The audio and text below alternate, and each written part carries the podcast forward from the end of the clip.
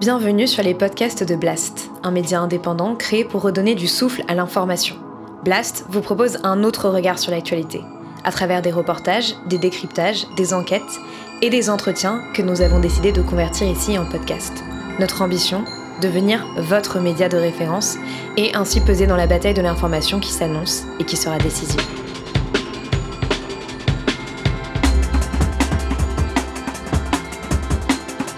L'édito avec Denis Robert.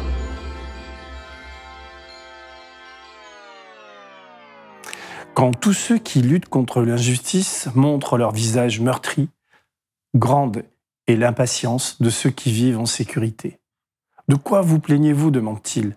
Vous avez lutté contre l'injustice. C'est elle qui a eu le dessus. Alors taisez-vous. Bertolt Brecht. J'ai décidé de faire un édito court et léger, pas plus de 15 minutes. C'est mieux quand c'est court. Les gens voient 20 minutes, ça leur fait peur. 15 minutes, c'est bien, c'est tranquille.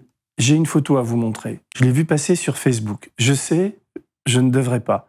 Mais j'avais envie de commencer par cette image d'enfant migrant qui, forcément, ne sera pas le bienvenu en France. Un film de Spielberg aussi. Pour moi, un de ses meilleurs. Je reste assis là, dans cet endroit minuscule. Il n'y a nulle part où aller nulle part. Sauf l'oasis.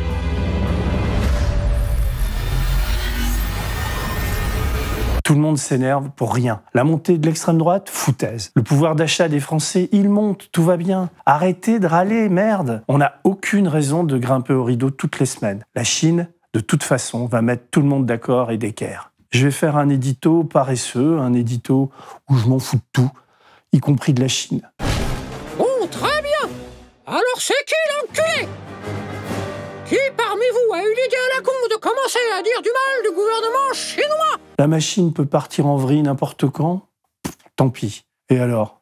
Je suis le patron. Je suis la République en marche, la France insoumise, le MEDEF et la CGT à moi tout seul. Ras-le-bol de venir geindre toutes les semaines. Et Zemmour par-ci, et Bolloré par-là, et les flics qui sauvent leur peau après avoir eu celle de Zineb Redouane c'est bon, on va en faire tout un plat. Et Alexis Colère qui se pavane à l'Élysée alors qu'il devrait répondre d'un grave conflit d'intérêts. Ainsi, en sa qualité de membre de l'APE siégeant au conseil d'administration de STX France, Alexis Colère a pris part à cinq votes favorables à des opérations en lien avec MSC.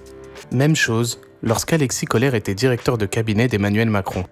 Rien ne démontre à ce stade de la procédure qu'Alexis Colère n'ait pas supervisé ou donné des avis à son ministre sur les opérations impliquant STX et MSC.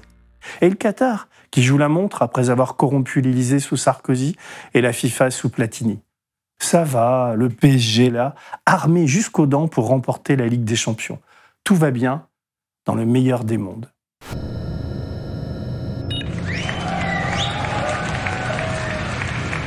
Le réchauffement? Mais quel réchauffement? Arrêtez avec le réchauffement climatique. Vous voulez me faire peur ou quoi? N'empêche, la Chine, quand j'y repense, les Chinois sont officiellement appelés à faire des réserves de nourriture. Le même jour, la Chine annonce des récoltes records sur son alimentation de base, le riz et le blé. La période des moissons d'automne touche à sa fin et la production totale de céréales pour cette année s'oriente vers un nouveau record. En dépit de la pandémie et de conditions météo extrêmes, il y a eu des récoltes exceptionnelles pour les céréales d'été, le riz précoce les céréales d'automne. Et elle construit des centrales à charbon à tour de bras. 370 centrales sont en construction, soit une quasi-indépendance énergétique. Les Chinois n'ont rien à faire du climat.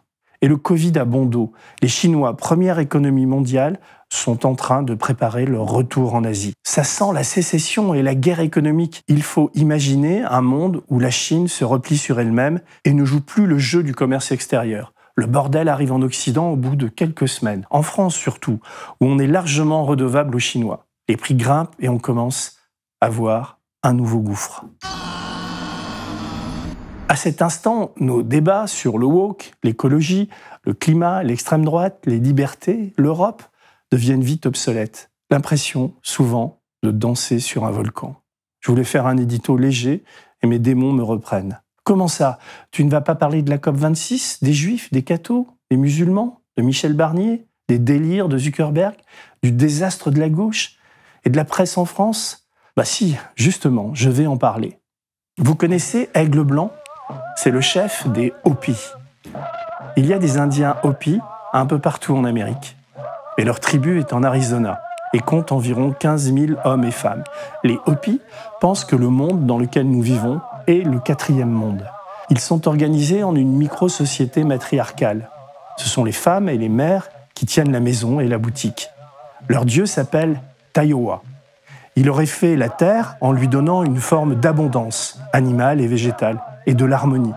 Mais les hommes auraient fait n'importe quoi et seraient entrés dans une période glaciaire et sombre, un deuxième monde très vite englouti par les eaux. Je vous parle d'histoires qui sont passées il y a des centaines de milliers d'années.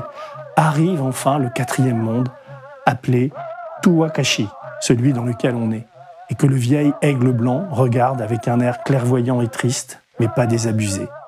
Celui-ci, il en est sûr, va bientôt finir.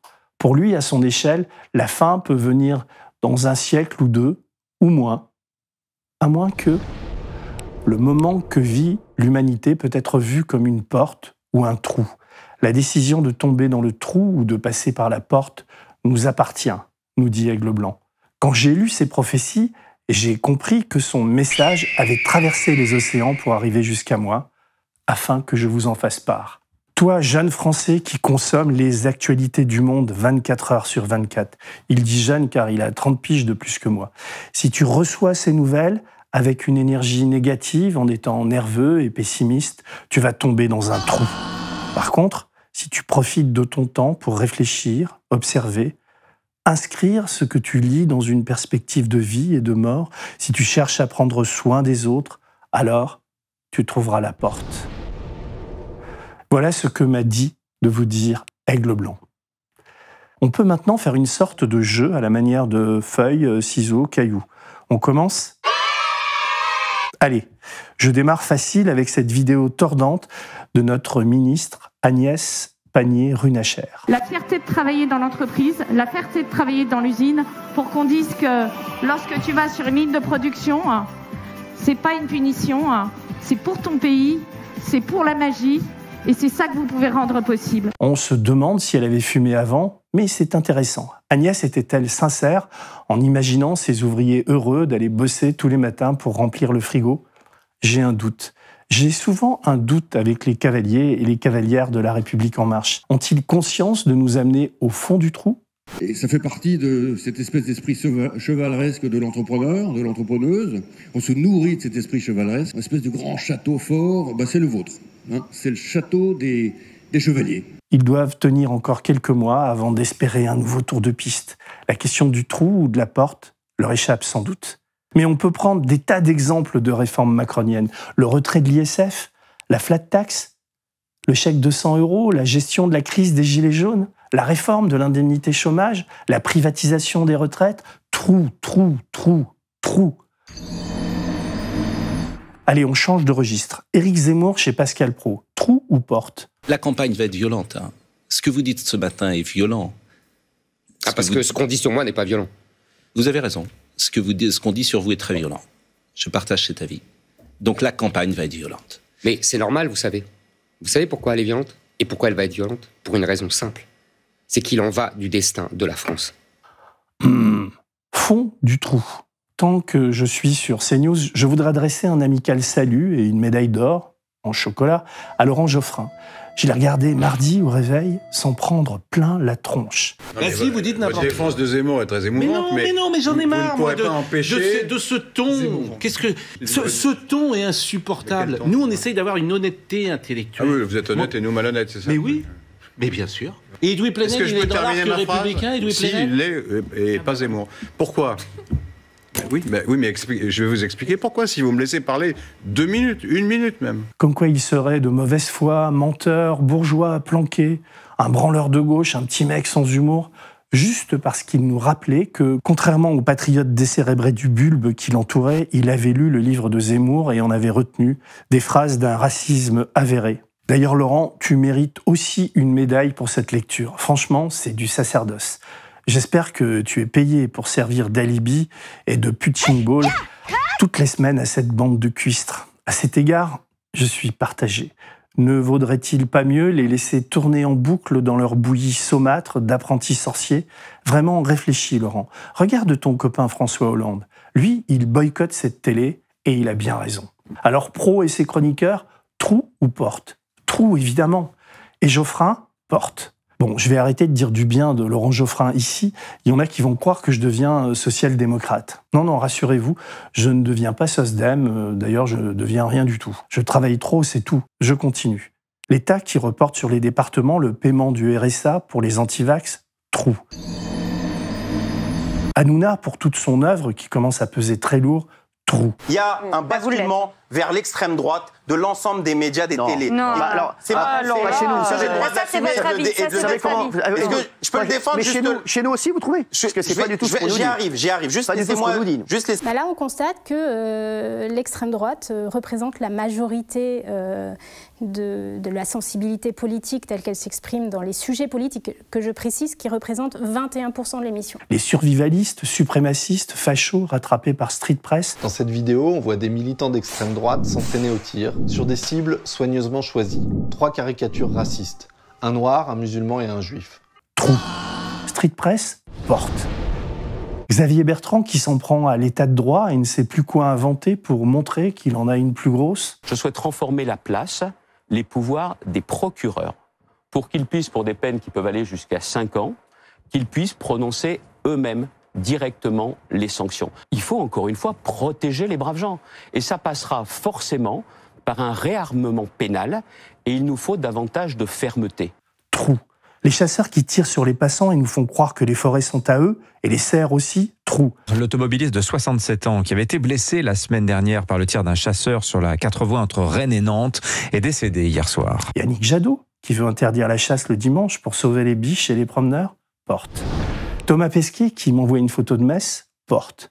Le G20, qui entérine la taxe sur les multinationales, mais la limite à 15%, porte euh, à peine entr'ouverte. Et lui, le grand rabbin, Haïm Corsia, voilà ce qu'il dit à propos de Zemmour. Ce qu'il dit est une atteinte grave, je crois, à l'histoire, aux faits historiques et à la mémoire. Maintenant, le fait Est-ce qu'il est soit raciste, juif, Éric Zemmour?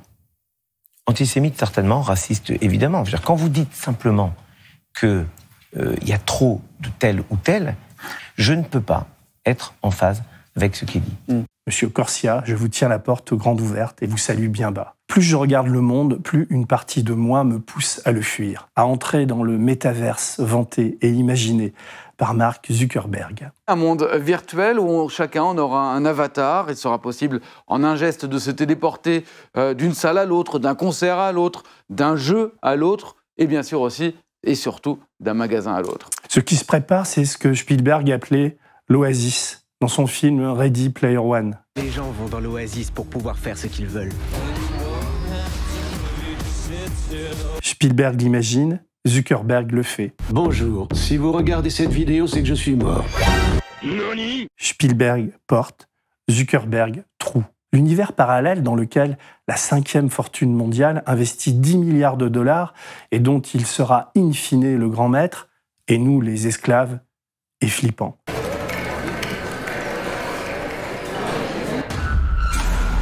Le patron de Facebook prépare à sa manière un cinquième monde, mais ce n'est sans doute pas celui que les Indiens Hopi imaginent.